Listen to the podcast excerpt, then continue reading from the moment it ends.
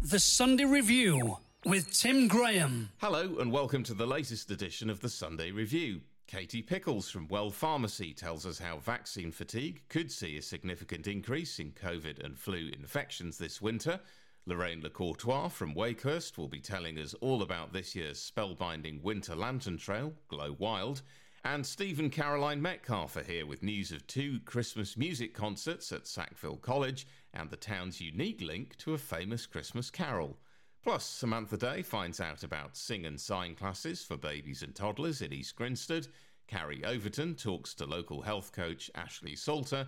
And Paul Talmey learns more about the Archway Theatre Company in Horley, who are celebrating their 70th birthday this year.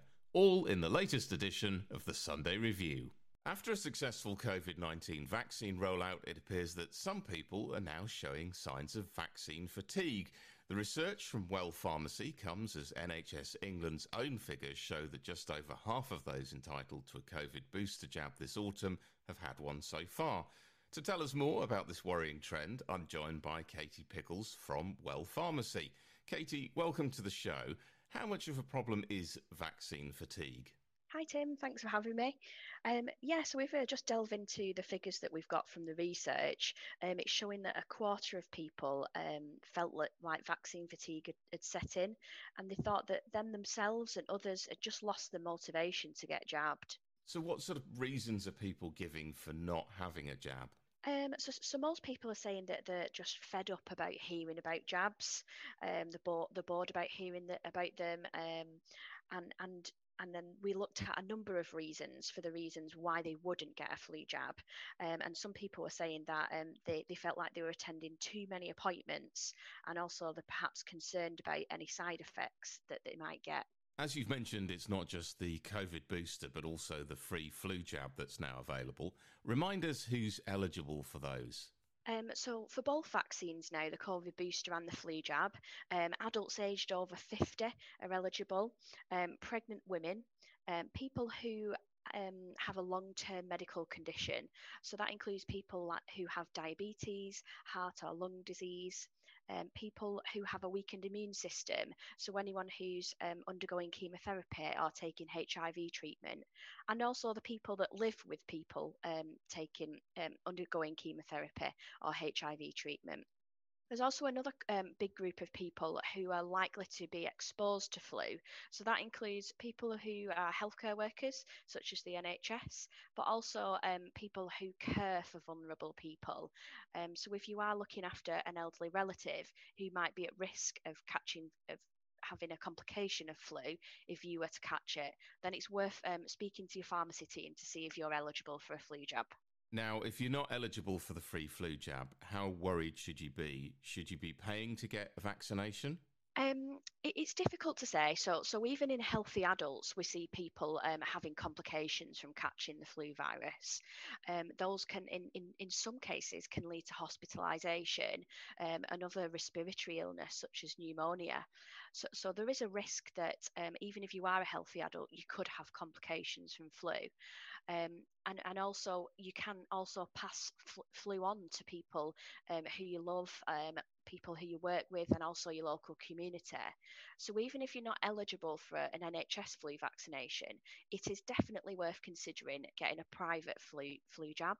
Here at Well Pharmacy, we offer our private flu jabs for £15, um, but there is a wide range of community pharmacies offering both the NHS and private flu services. And if we don't see an increased uptake in vaccinations, what could the effect be this winter?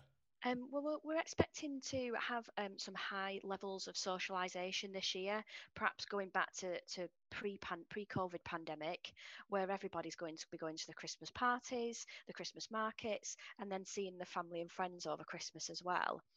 So if we if people don't get vaccinated this year, um, we are expecting flu to be a significant problem. Um, so if people aren't getting vaccinated early enough, then that could lead to complications and hospitalisations, and also um, put a, a larger burden on the NHS than than need be if people simply got vaccinated. So how can people get a jab, either a free one through the NHS or if they want to pay for one privately? Yeah, so if, if you're looking to book your COVID vaccination, you should visit the NHS website and make an appointment through the national booking system. Um, you can type in your postcode there and it brings up your nearest pharmacy. Um, here at our well pharmacies, we are also offering flu vaccinations at the same time as the COVID vaccine. So you can have one vaccine in each arm, which means it's um, nice and speedy for you and you don't need an extra appointment um, at the majority of our well pharmacies and other community pharmacies as well, you can walk in and get a free flu, uh, free NHS flu jab if you're eligible. So just pop in and see if they're able to do that or arrange an appointment for you. Or if you wanted to book an appointment at our well pharmacy, if you visit well.co.uk forward slash flu, that has the details of our NHS service and our private service at £15 as well. Fantastic. Katie, thanks so much for joining us today. Well, thanks for having me, Tim. To find out if you're eligible for a free COVID or flu vaccination this winter, visit nhs.uk and click on NHS Services. That's nhs.uk and click on NHS Services. For a private flu vaccination, talk to your local pharmacist or visit well.co.uk forward slash flu. That's well.co.uk forward slash flu. We'll post all the details on Twitter at Sunday Review 107 and on facebook.com forward slash Sunday Review 107. This week saw the launch of Glow Wild, an enchanting winter lantern trail which meanders through the ancient and beautiful landscapes at Wakehurst. Now in its ninth year, I spoke to Lorraine Lecourtois, head of public programmes at the Wild Botanic Gardens, to find out what's in store for visitors this year. When we were planning this about a year ago, we were all feeling a little bit under the weather. 2020 and 21 were not kind to any of us, and see, we wanted something really joyful. So we looked to nature, we do that a lot here at Wakehurst, and we were thinking about the colours in nature, and we came up with this concept of spectrum. So the idea is you can walk the rainbow through the eyes of nature, thinking about why plants make colour, what insects pollinate what plants, um, where um, you can see iridescence and bioluminescence and things like that in water. So yeah, hopefully it's a really immersive walk on the wild side. Now you said um, you've been planning this for a while. How long does it take to put something like this together? Planning starts about a year and a half in advance, so we've started planning for next year already. But the the nitty gritty, the making, starts in about February March time. So all of the lanterns on the trail are handmade, um, either by our wonderful team of artists, the local community groups that we work with, or the brilliant artists that we work with. And we work with about nine different artistic partnerships to to pull the whole trail together. Some of the uh, installations are amazing. How do you find these people? There is a wealth of creativity out there. Um, we've been working on, on lantern trails for a long time. We have our, our network, but actually we always go out to the, the wider artistic community and say who would like to work with us and, and put our ideas out there and, and see who wants to come in and get involved. And that's why we've got a couple of new artists on, in this year. Uh, so Kerith Ogden has made our lovely slugs that you might have seen out there and our dung beetle. Um, so our slugs are called Leslie and Leslie. Um, uh, and we also have OGE Group, who are um, an Israeli based artist group that we've been working with for a couple of years now. But we saw a piece of theirs at the Amsterdam Light Festival and thought we want to work with that group. And now they make bespoke pieces for us, and they've made this fantastic symphony of light that happens on Mansion Pond, which is just beautiful. And it's not just physical artistry, you've got soundscapes created for the event. Yeah, so um, Chris uh, from Ithaca is our sound designer. Um, and again, we've been working with him for a long time now, and he really gets Wakehurst. He understands the landscape and he pulls his love of Wakehurst uh, into our lantern trail.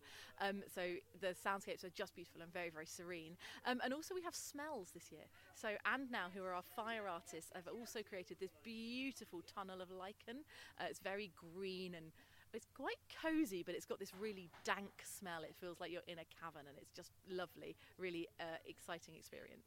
And let's talk a bit about the, the lanterns themselves. These uh, paper lanterns, all handmade, I believe.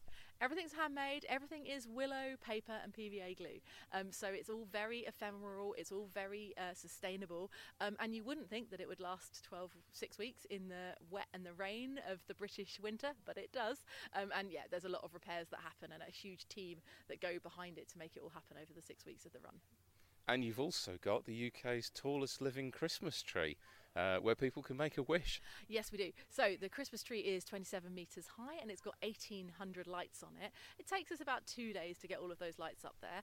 Um, and this year we're asking people to make a wish for nature and tie it to the tree. Um, and all of those wishes will be going to COP in Montreal um, to form part of a display uh, at the uh, Conference of Parties in Montreal to talk about the kind of dual crises of climate crisis and biodiversity crisis and what we can be doing to, to mitigate those those changes in nature. Now, you're not probably meant to have a favourite, but is there a particular part of the trail that's special to you or means something? Oh, it's really hard. It's like choosing your children. Um, I think probably our projections, which are down Westwood Valley, um, because this is I think it's because it's been really hard to get us to this point because we chose to do something so new and exciting. So trying to tell a story with projectors down a whole valley is yeah the the designers laughed at me and said they couldn't do it. Um, and yet we have beetles and spiders and ladybirds and kind of celebrate the diversity of life down there and I just think it's glorious. How long does it take you to walk around the trail? I think it takes about 45 minutes. Um, it depends how much you're having a chat with your mates and how much you're enjoying the trail. You know, it's a lovely experience to do with your family, to bring small children and grandparents to.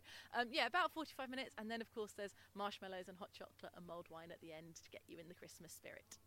Fantastic. Can you buy that on the trail as well, or is that just at the beginning and the end? Ah, well spotted. No, for the first time, we actually have catering on the trail itself. So this is in response to visitor feedback from the last couple of years that you know you want a hot chocolate and a mulled wine and a coffee. So we need to make sure that we can cater for you in all your needs. So yeah, you can get uh, you can get food and drink on the trail whilst being entertained by some dancing peacocks. I did see the dancing peacocks. They were amazing as well. Now, how much is it to get in, and, and how do people book for this experience? Um, so you can use your favourite search engine to find Wakehurst and book via our website. Um, and tickets are £14 for adults, £11 for children, and a family ticket is about £50. For people who maybe are in wheelchairs or have push chairs or other additional needs, are you running any special events for them along the trail? Yeah, so actually, every single day, our first two sessions are what we call quiet sessions. So we have a, a, lower number of people in those sessions, and actually, some of the flashier elements of the trail we just tone down a little bit uh, for those um, areas. The trail is fully accessible. Um, I've done it in a mobility scooter myself this evening. Um, it's uh, very easy. There's a few hills, so you know, be aware of that. Um, and of course, if we have a wet winter, you might want some some wellies on. Fantastic, Lorraine. Thank you so much. Thank you very much. Glow Wild is a spectacular experience, and the artwork, sounds, and smells are stunning. It runs until the 1st of January. For more information and tickets, visit kew.org forward slash Wakehurst. That's kew.org forward slash Wakehurst. We'll post a link on Twitter at Sunday Review 107 and on facebook.com forward slash Sunday Review 107. Sackville College in East Grinstead is playing host to two Christmas music concerts this December. To tell us more, I'm joined by Steve and Caroline Metcalfe from the college. Welcome to the show, both of you. Now, before we talk about the concerts, I'd always assumed that the college was linked to the school in some way, but I gather that's not the case, is it? No, I mean, it probably is in the sense that the land was probably owned by the Sackville family, but that's it. Sackville College Almshouse is at the end of the High Street, and it's the old stone building right at the end of the house, High Street, going towards Forest Row. It was founded in 1609 by the second Earl of Dorset, who was called Robert Sackville. And it was an almshouse. It was to be an almshouse um, for poor people, 31 rooms for poor people, and a little bit of money, a charity house. Um, and they would get one room and one bucket of well water a day, and they had to live by very strict rules. And they had to attend a service in the chapel in the morning and in the evening. Cutting a very long story short, it is still an almshouse. Instead of one room, the people there have a very nice flat now. And there are about 15 flats there. And it's affordable accommodation for older people from the town of, of limited means. Um, they pay a little bit of rent. So that's roughly what Sackville College is. It's still an almshouse, it's still serving its original purpose. But because it's survived 400 years and more, it's also a great historical attraction in the town and uh, a lovely piece of the town's history. And being an old building, it, it requires a lot of maintenance and general upkeep. So, how do you both fit into the story? Uh, we are um, members of the Friends group at Sackville College, and we, in fact, are the secretaries. So, if anyone wants to join the Friends, uh, we are uh, the contact um, for membership. Um, Caroline is also uh, one of the guides and an honorary historian at Sackville College. I should say we're all, all volunteers. Um, the only paid positions there are a lady in the office called the almoner and the maintenance man who lives on the site with his family. Everyone else is a volunteer. So it runs, Sackville College runs on very little money, um, which is part of the reason for putting on a concert to, to raise some money. And what sort of activities do the Friends get involved with? Um, we, we help with a number of the public events during the year. So, in a typical year, we'll uh, open during the May Day um, festival in the town, um, the, the Lions May Day event, um, for, for visitors to come in, in and have a look around. Um, and friends and the guides will uh, show people around the college uh, for a small donation. Um, and during the the summer months, from June to uh, September, or middle of June to middle of September, uh, the college is open for visitors by pre-booked uh, tours, and the guides uh, will take them around, and the friends uh, will, will will occasionally help with that as well. Um, the friends also have uh, some events through the year uh, in the summer months, we, we try to have a, a garden party of some description. Um, and at Christmas time, there, there's, a, there's a separate uh, carol service for the friends. Uh, membership um, uh, entitles uh, friends to, to visit the college during the year as, as, as well uh, without charge. And speaking of Christmas, I gather you've got quite a unique link to a very famous carol. That's it, yes.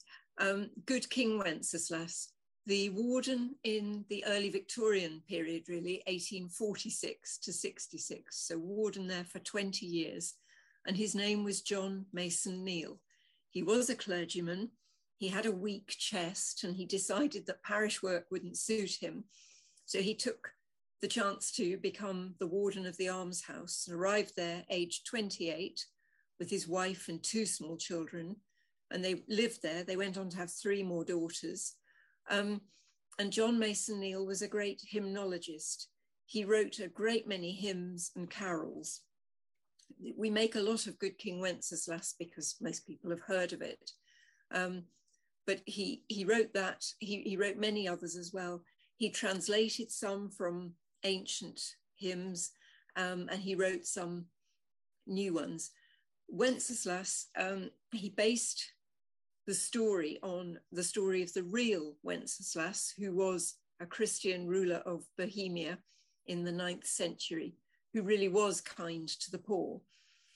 And um, he and some friends got together and wrote the sort of poem, the hymn, and fitted it to some music from a 16th century book. That book was called Piae Cantiones, which means sacred songs. Um, and originally it had been a spring carol, which goes something like Spring has now unwrapped the flowers. It came from Scandinavia. It was brought back by uh, the Queen Victoria's envoy, and John Mason Neale fitted the words to this 16th century music. And it was first published in 1853. Fantastic. I didn't realize there was such a local connection. So tell us about the two concerts you've got coming up and what people can expect. The one on the Monday is perhaps more traditional. It's um, some traditional hymns and carols sung and a very, very brief telling of the Christmas story. But obviously, we sing Good King Wenceslas, and we'll explain a little bit about that just before we sing it, about the, the history of the hymn, how it came to be written. There's a lovely feel to that to, to, sing an ancient hymn that was composed in the study next door to that chapel.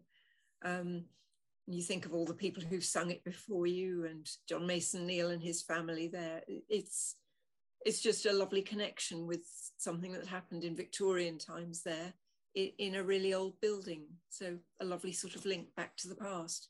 Um, and at the end of that concert, people go across to the common room and have hot drinks and mince pies and so on. The one on the Tuesday is similar, but it's by a group of people called Cantu Amiki, singing friends. And some of it they perform, and then there are probably about six carols that um, everyone joins in. And of course, we have Good King Wenceslas again. Um, and then the same, everyone goes across to the common room for hot drinks and mince pies afterwards. So, how much are tickets and how can people get hold of them? Right, well, the tickets are on sale through the college office. Um, and the college office um, can be contacted either via the website, uh, which is Sackville College, all one word, dot org dot uk, uh, and the telephone number and email details are on the website there. Um, and the tickets are £10 a head for both concerts. Um, currently, we've got a waiting list for both concerts. Um, so uh, if anybody is interested, they, they, they, can contact the office and will be put on the waiting list. There is a possibility that on the Wednesday we will have another concert uh, similar to the Monday concert, but there's no uh, final decision made on that as, as yet. It, it's dependent on a, on a few factors.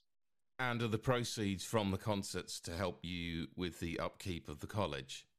a grade one listed building um, is a constant, constant expenses.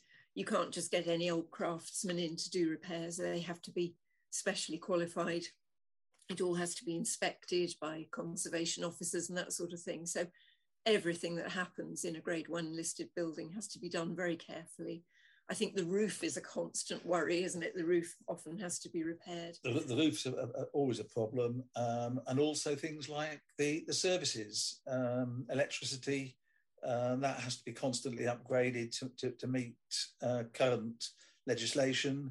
Um, and there's a big project on at the moment um, for, for, for, that to be done. Um, and of course, this is all very expensive work. Now, aside from the concerts you've mentioned, there's a number of activities and events that you run during the year. Have you got anything coming up in the near future? No, it will probably close to the public for the winter. Um, and then, really, the next big thing is May Day, the first May bank holiday, when usually Sackville College is open to the public and open at a slightly reduced rate. You don't get the full guided tour, but there are room stewards in the four rooms, and you get enough information to get a good idea of what Sackville College is about. And teas and coffees and cake are on sale as well. Um, and last year, on May Day, it was the first time it, the college had been open to the public for a very long time because of COVID. And I think we had a record number of visitors. And a lot of people said it's just so lovely to see those doors open and to find out what goes on behind them. That's great. Caroline, Steve, thank you so much for joining me today. All the best for your upcoming concerts. Well, thank, thank you, you, very, very much. much. For more information on the concerts, visit sackvillecollege.org.uk forward slash events. That's sackvillecollege.org.uk forward slash events. You can also contact the college office on weekday mornings between 10am and noon on 01342 323 414. That's 01342 323 414. We'll post all the details on Twitter at Sunday Review 107 and on facebook.com forward slash Sunday Review 107. As part of her Open for Business show this week, Samantha Day found out about sing and sign classes for toddlers and babies in the East Grinstead area from business owner Roxy Cole. Got two classes running at the moment uh, with about eight in each. And what made you want to do this? I just really wanted to um, share what I had with my children. Just the the sign language is so helpful, especially in those months where they can't talk, but they want, they've got so much to say, one year to two year particularly, um, but also beforehand. It's amazing what they'll communicate to you using their hands um, that they just wouldn't be able to say to you. Did you do signing when you were a child?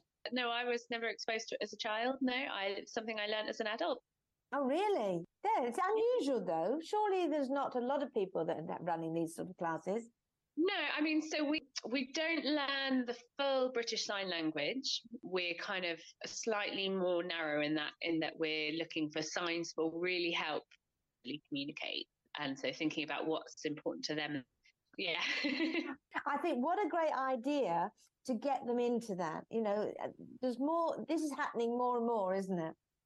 Absolutely, yes. Yeah. There are, I think, over 300 tra- franchises across England of the Sing and Sign franchise. Mm-hmm. Um, and then there are other sort of um, uh, baby signing classes as well. Yeah. So, what age do you take them on? From zero. From zero. Oh. So, Martha started at about eight weeks old. So, you get them singing as well? Absolutely. Yeah. Because obviously, obviously, signing is for deaf children. Um, but for hearing children, we really want to say the word as we sign it. It's so important that because we're trying to engage communication, we're not trying to get them to only use their hands, we're trying to get them to use their hands to help them. So we, uh, we say the word as we sign it and we um, go from there, really. That's our, our main golden rule. So it's about helping babies and toddlers to um, communicate before they actually yeah. get into fully speaking. Exactly. Mm. Exactly. And then when they are speaking, it can help them when they are frustrated and they can't get the words out. They can sign it, or even just simple things like I can sign to my six-year-old, "It's home across the park," and she knows, okay, mummy means mummy means it's home time. oh, how lovely! Mm. Now, what do you cover in the classes? Oh, good question. Um, so for um, the baby class, we do kind of lots of eye contact, and it's all about that building that mummy bond. It's such a nice, safe space just to kind of have that time. Um, and you're covering the basic signs like milk, and more and all gone, little things that are what their world are really at the moment at that time. Um, and then a few nursery rhymes as well. Um, and then we go into um, our second stage, which is more for our like crawling babies and sitting babies. Um, and in that one, we do lots of fun interactive things. We've got some music, we've got uh, we've got a lovely cat who plays peekaboo. She's called Jessie Cat. our emblem, um, she's there. And um, the kids just absolutely love this cat. oh, I'm um, sure they do. she's yeah. not. Di- she's not distracting them. No, no, she's um she's helping them learn, and that idea of but that kind of age range is called object permanence. The idea that something's there even though it's covered up. Um, that's a really crucial thing for them to learn, and we help them do that mm. um, with much more besides. Yeah, you sort of start building up, and we do a new theme each weather and ouch, and sort of talking about where you're hurt um, and all sorts of things. And then stage two, we move on to things like pet or needing the potty or colours and those sort of trickier concepts. Oh, excellent. So, uh, where does the singing come in? Does that help with the signing? Singing A helps the mummies and B helps remember sort of what signs are what. But it's also just, it does help communication. That's why babies are often sung to by their mummies and daddies because that kind of tune, that high pitched tune, is um, what they're kind of tuned into. And obviously, it gets their smiles and laughter, and we love that. So, yeah. Do mums and dads stay with their babies? Absolutely, yes. So it's very much a parent and baby class, and we want it's all about getting mummies and daddies interact and grannies, whoever whoever wants to come along, whoever's their, their um, lead carer, to yeah really sort of bond with baby and enjoy that time together. That's lovely, isn't it? It must be really nice because you're teaching the adults as well. Exactly. Yes. Obviously, yeah. The the main thing is that the adults go home and do it because they're not going to learn it in. The children aren't going to learn it in an hour's session, but we're basically equipping the mummies and daddies so that they can, when they're in the high chair and they finish their meal, they can say, "Are you all done? Are you all done?" And do that sign for all done, and then they'll sign it back eventually and go, "Oh yeah, I am finished. I am. I have had enough." Um, so, well, if they use this, it must help them with frustrations. Exactly, enormously. Um, I had an example in class the other day where um, one of the mums had uh, their daughter having a massive tantrum about the fact that it turned out they wanted the pink cup instead of the yellow one that they'd been given, and they kept signing pink, pink, pink, and they worked out, ah, you want the pink cup. So little things like that. Oh, it's it's wonderful being able to learn and move forward and really get ready for their speech. Absolutely, exactly. Do some of them like to do the signing rather than speaking? Sometimes, sometimes there are children who kind of are so comfortable with signing that they kind of they take a little bit longer with the communication. But we find that when they do then use their words, they have got a much stronger understanding and they've got a lot more vocabulary straight away. If that makes sense. I guess it rubs off on their older siblings.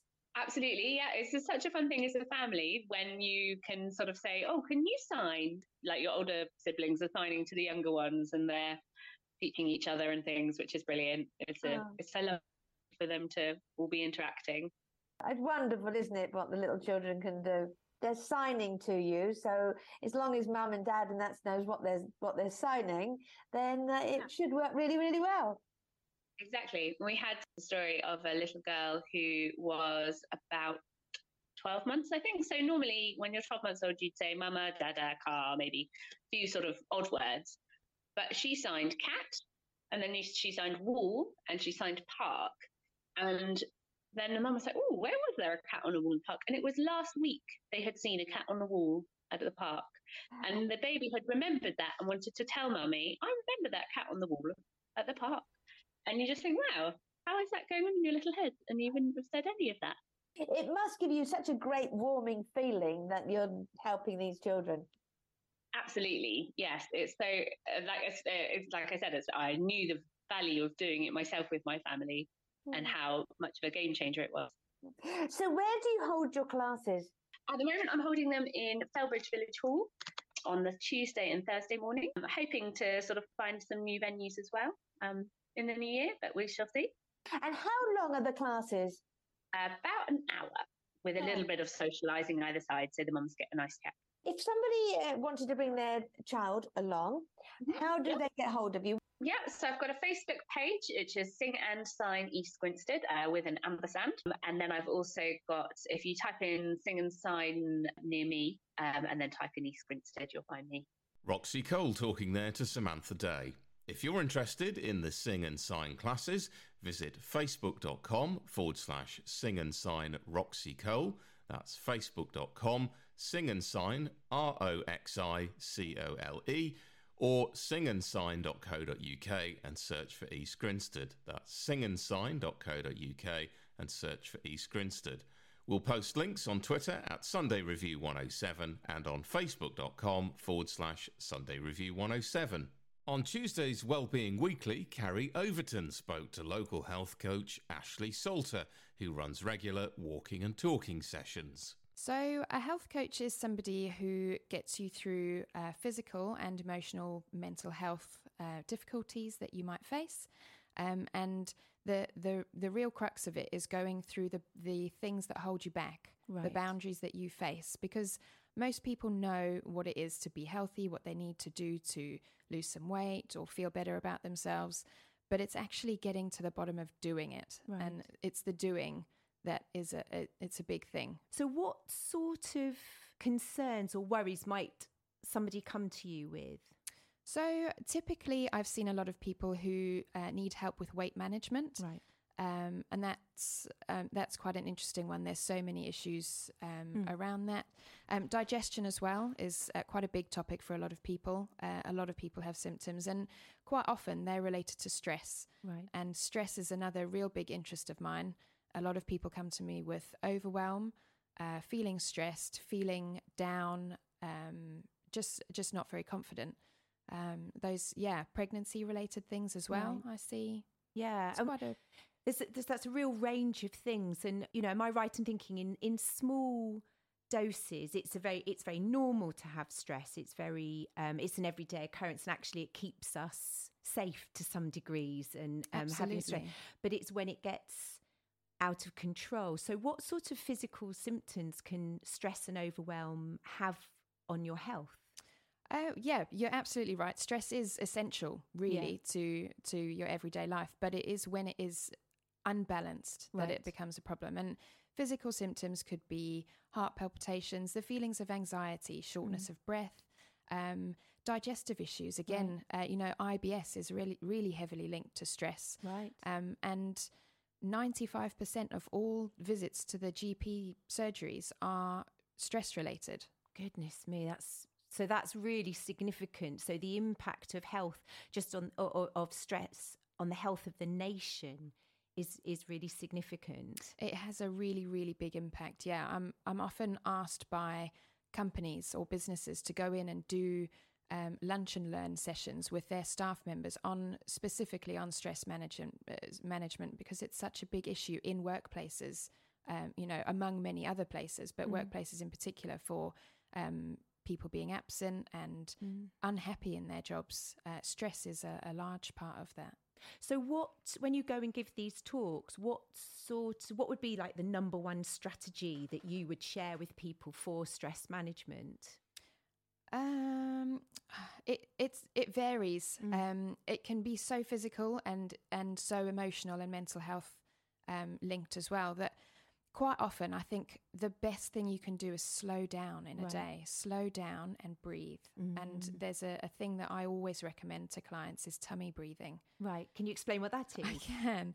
It's um essentially if you put one hand on your tummy and one on your chest.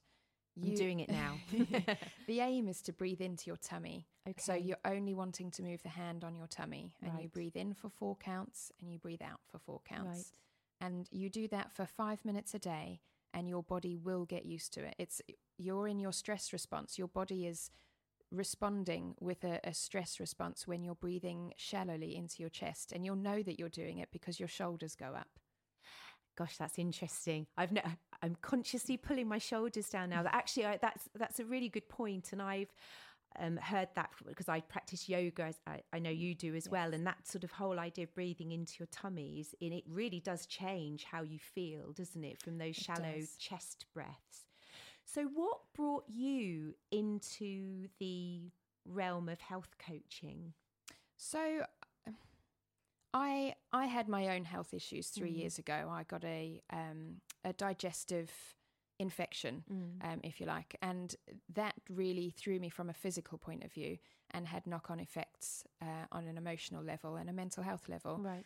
Um, and it was only through seeing a health coach myself and uh, subsequently a nutritional therapist that I felt better and was able to start my road to recovery. And because of having that experience, I decided I wanted to do it myself.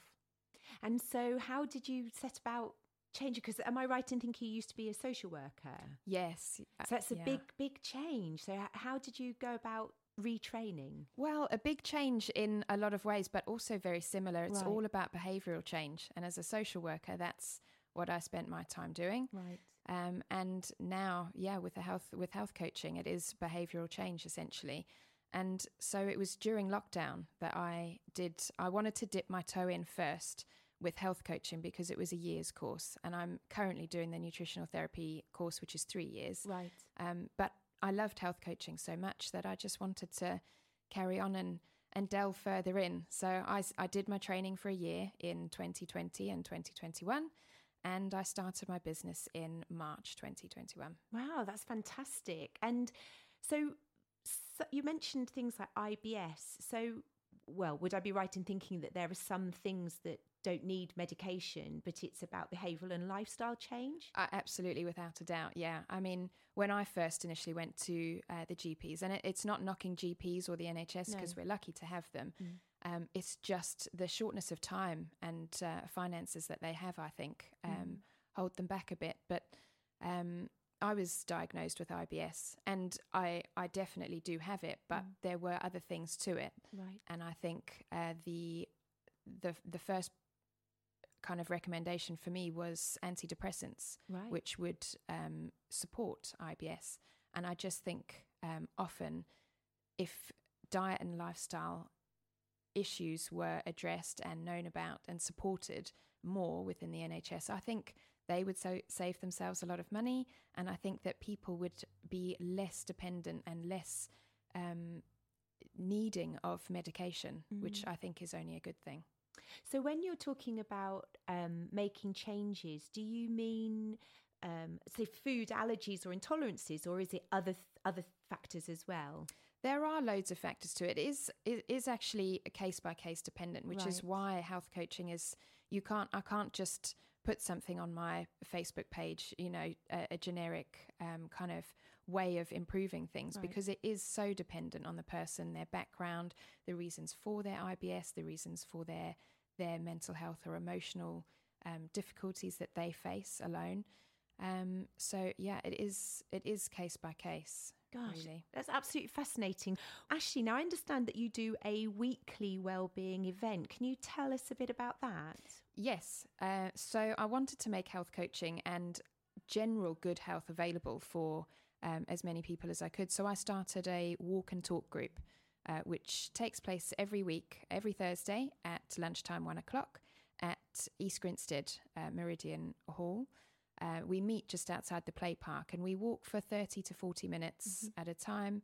Um, and the emphasis is on being out in nature, having a, a, a gentle paced walk. Um, and it is welcome to everybody um, old and young, children, buggies, friendly dogs. Um, and we just have a, a good time walking together and talking and uh, sharing life's ups and downs. Perfect. So, uh, do people need to get in touch with you in advance if they want to come along, or can they literally turn up at Meridian Hall on a Thursday? Yes, so they can turn up. There is a Facebook group that you can join, which gives updates because sometimes now that it's got uh, wetter and rainier, we sometimes have to cancel. Right. And if that is the case, we tend to go and meet at Trinity Methodist Church Right. um, in East Grinstead at the same time, just for a cup of tea, uh, so that we can still share that time together. Excellent. And what are the advantages for going outside? there's so many advantages. It lifts the mood. It's it's lovely being in nature. It really calms the nervous system, takes you into a, a rest and digest state, and away from the stress and the cortisol and all those bad or unhelpful uh, chemicals in your system. And being with people as well, social connection is so important. And I think that that's something that we struggled with through COVID. Yeah. And that's I started the group uh, this year mm, what was it march i think march uh, 2022 and it was as we were coming out of covid and i think it was really important for people to get back out and to start socializing and having that connection. I think i read somewhere that social connection is such a big part of health like a significant part of uh, good health Mm. Uh, would you say that since um, lockdown in the sort of post COVID era that we're in, have you noticed a change in well-being? Um, yes, I would say that there's a lot more anxiety. I think um, people are anxious about being close to other people. I, you know, I don't need to go through all the lists of things that um, cause people anxiety, but yes, I, I, I have definitely noticed a difference in how people behave and how people choose to do things and choose to interact with people, and it's become much more social media dependent. I think, and Yeah. there's not a bad thing about social media in that you know it is helpful for connection, but it's it's so good to be in person with people.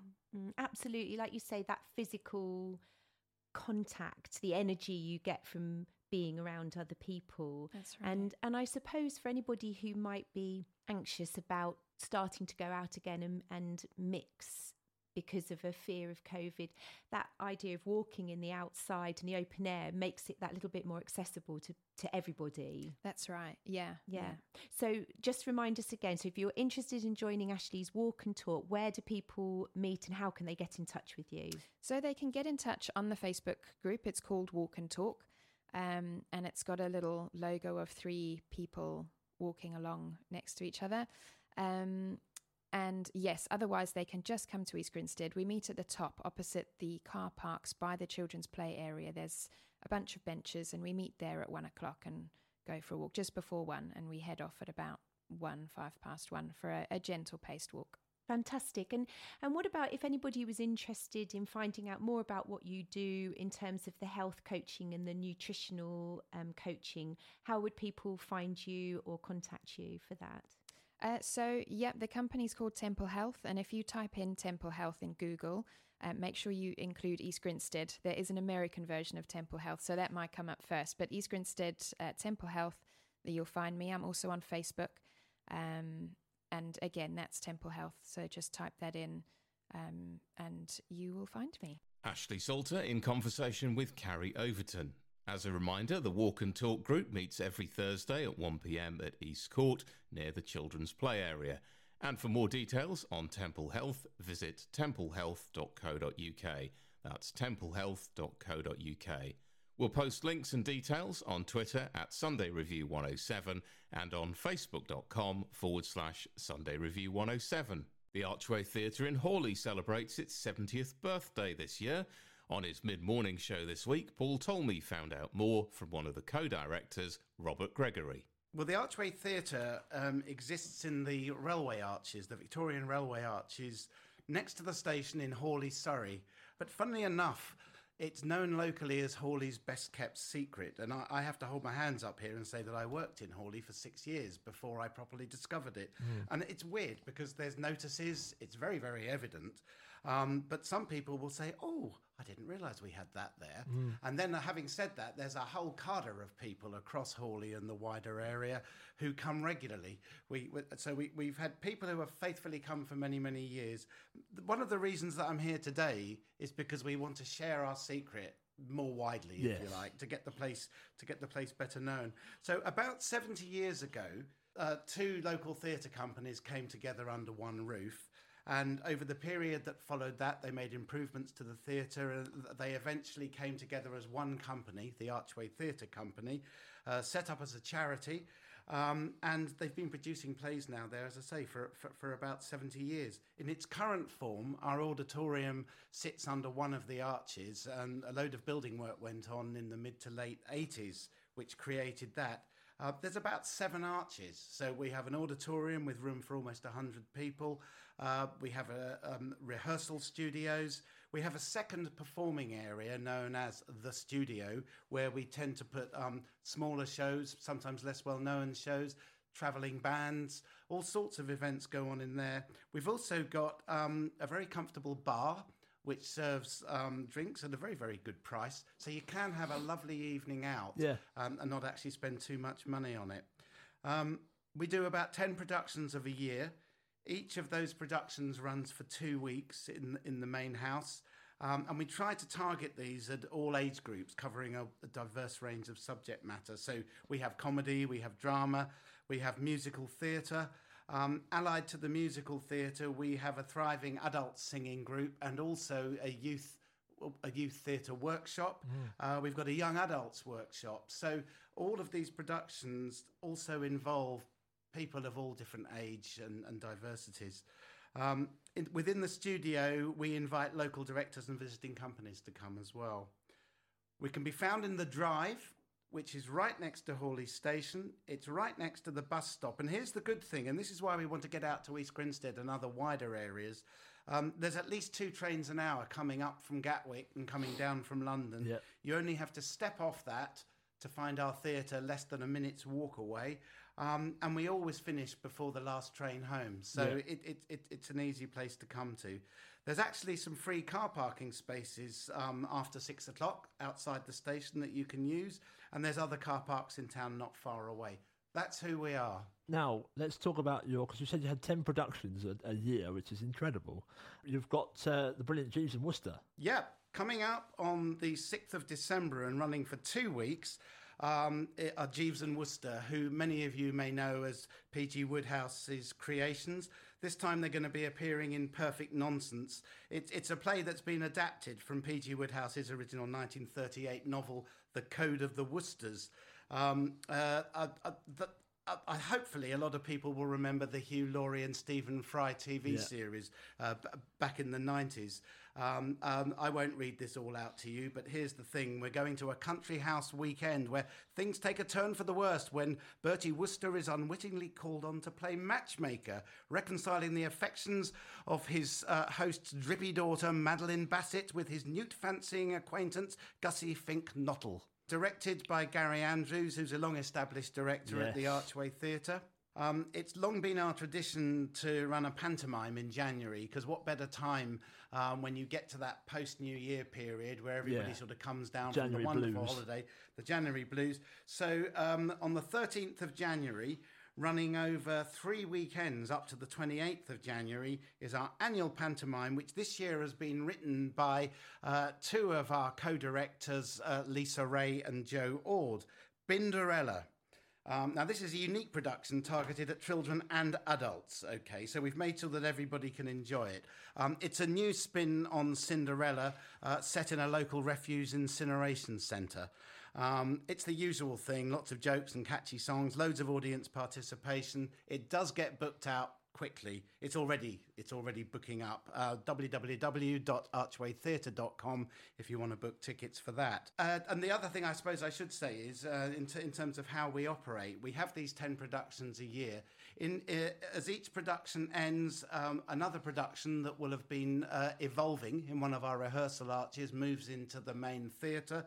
Um, we've got a fantastic team of set constructors who have to turn around within three days putting the next production set on the stage so we can get the cast in to get through their dress rehearsals and onto the main performance whilst in our other studios and rehearsal arches the other productions are coming along too. So it's a bit of a production line. Yeah, it's it's amazing because it's there's so much going on, and I, I, I don't know if, I don't know if any of the listeners have been to the Archway, but I highly recommend it. It's a beautiful little auditorium with about I think is it 95 seats. yeah it's around it's about 95 and it's yeah, nicely yeah. raised as well, so you can see you can see right right the way along and It wherever you sit. It, it, it is. A, a lot of people think it's amazing that we've managed to create a, a proper proscenium arch theatre with you know a traditional stage Yeah. and almost hundred seats.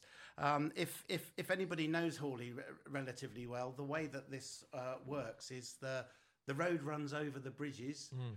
Uh, we have the auditorium within a theatre archway, and then we've built the stage as an extension on the back, which sits between Waitrose and the uh, and, and, and the railway station. So uh, yeah, and, there, and there's no disturbance from the railways either. Funny enough, you is- can you, you can hear the odd rumble of a Yeah. train depending on what production's going on, Yeah. but not really. No. It, it's quite amazing.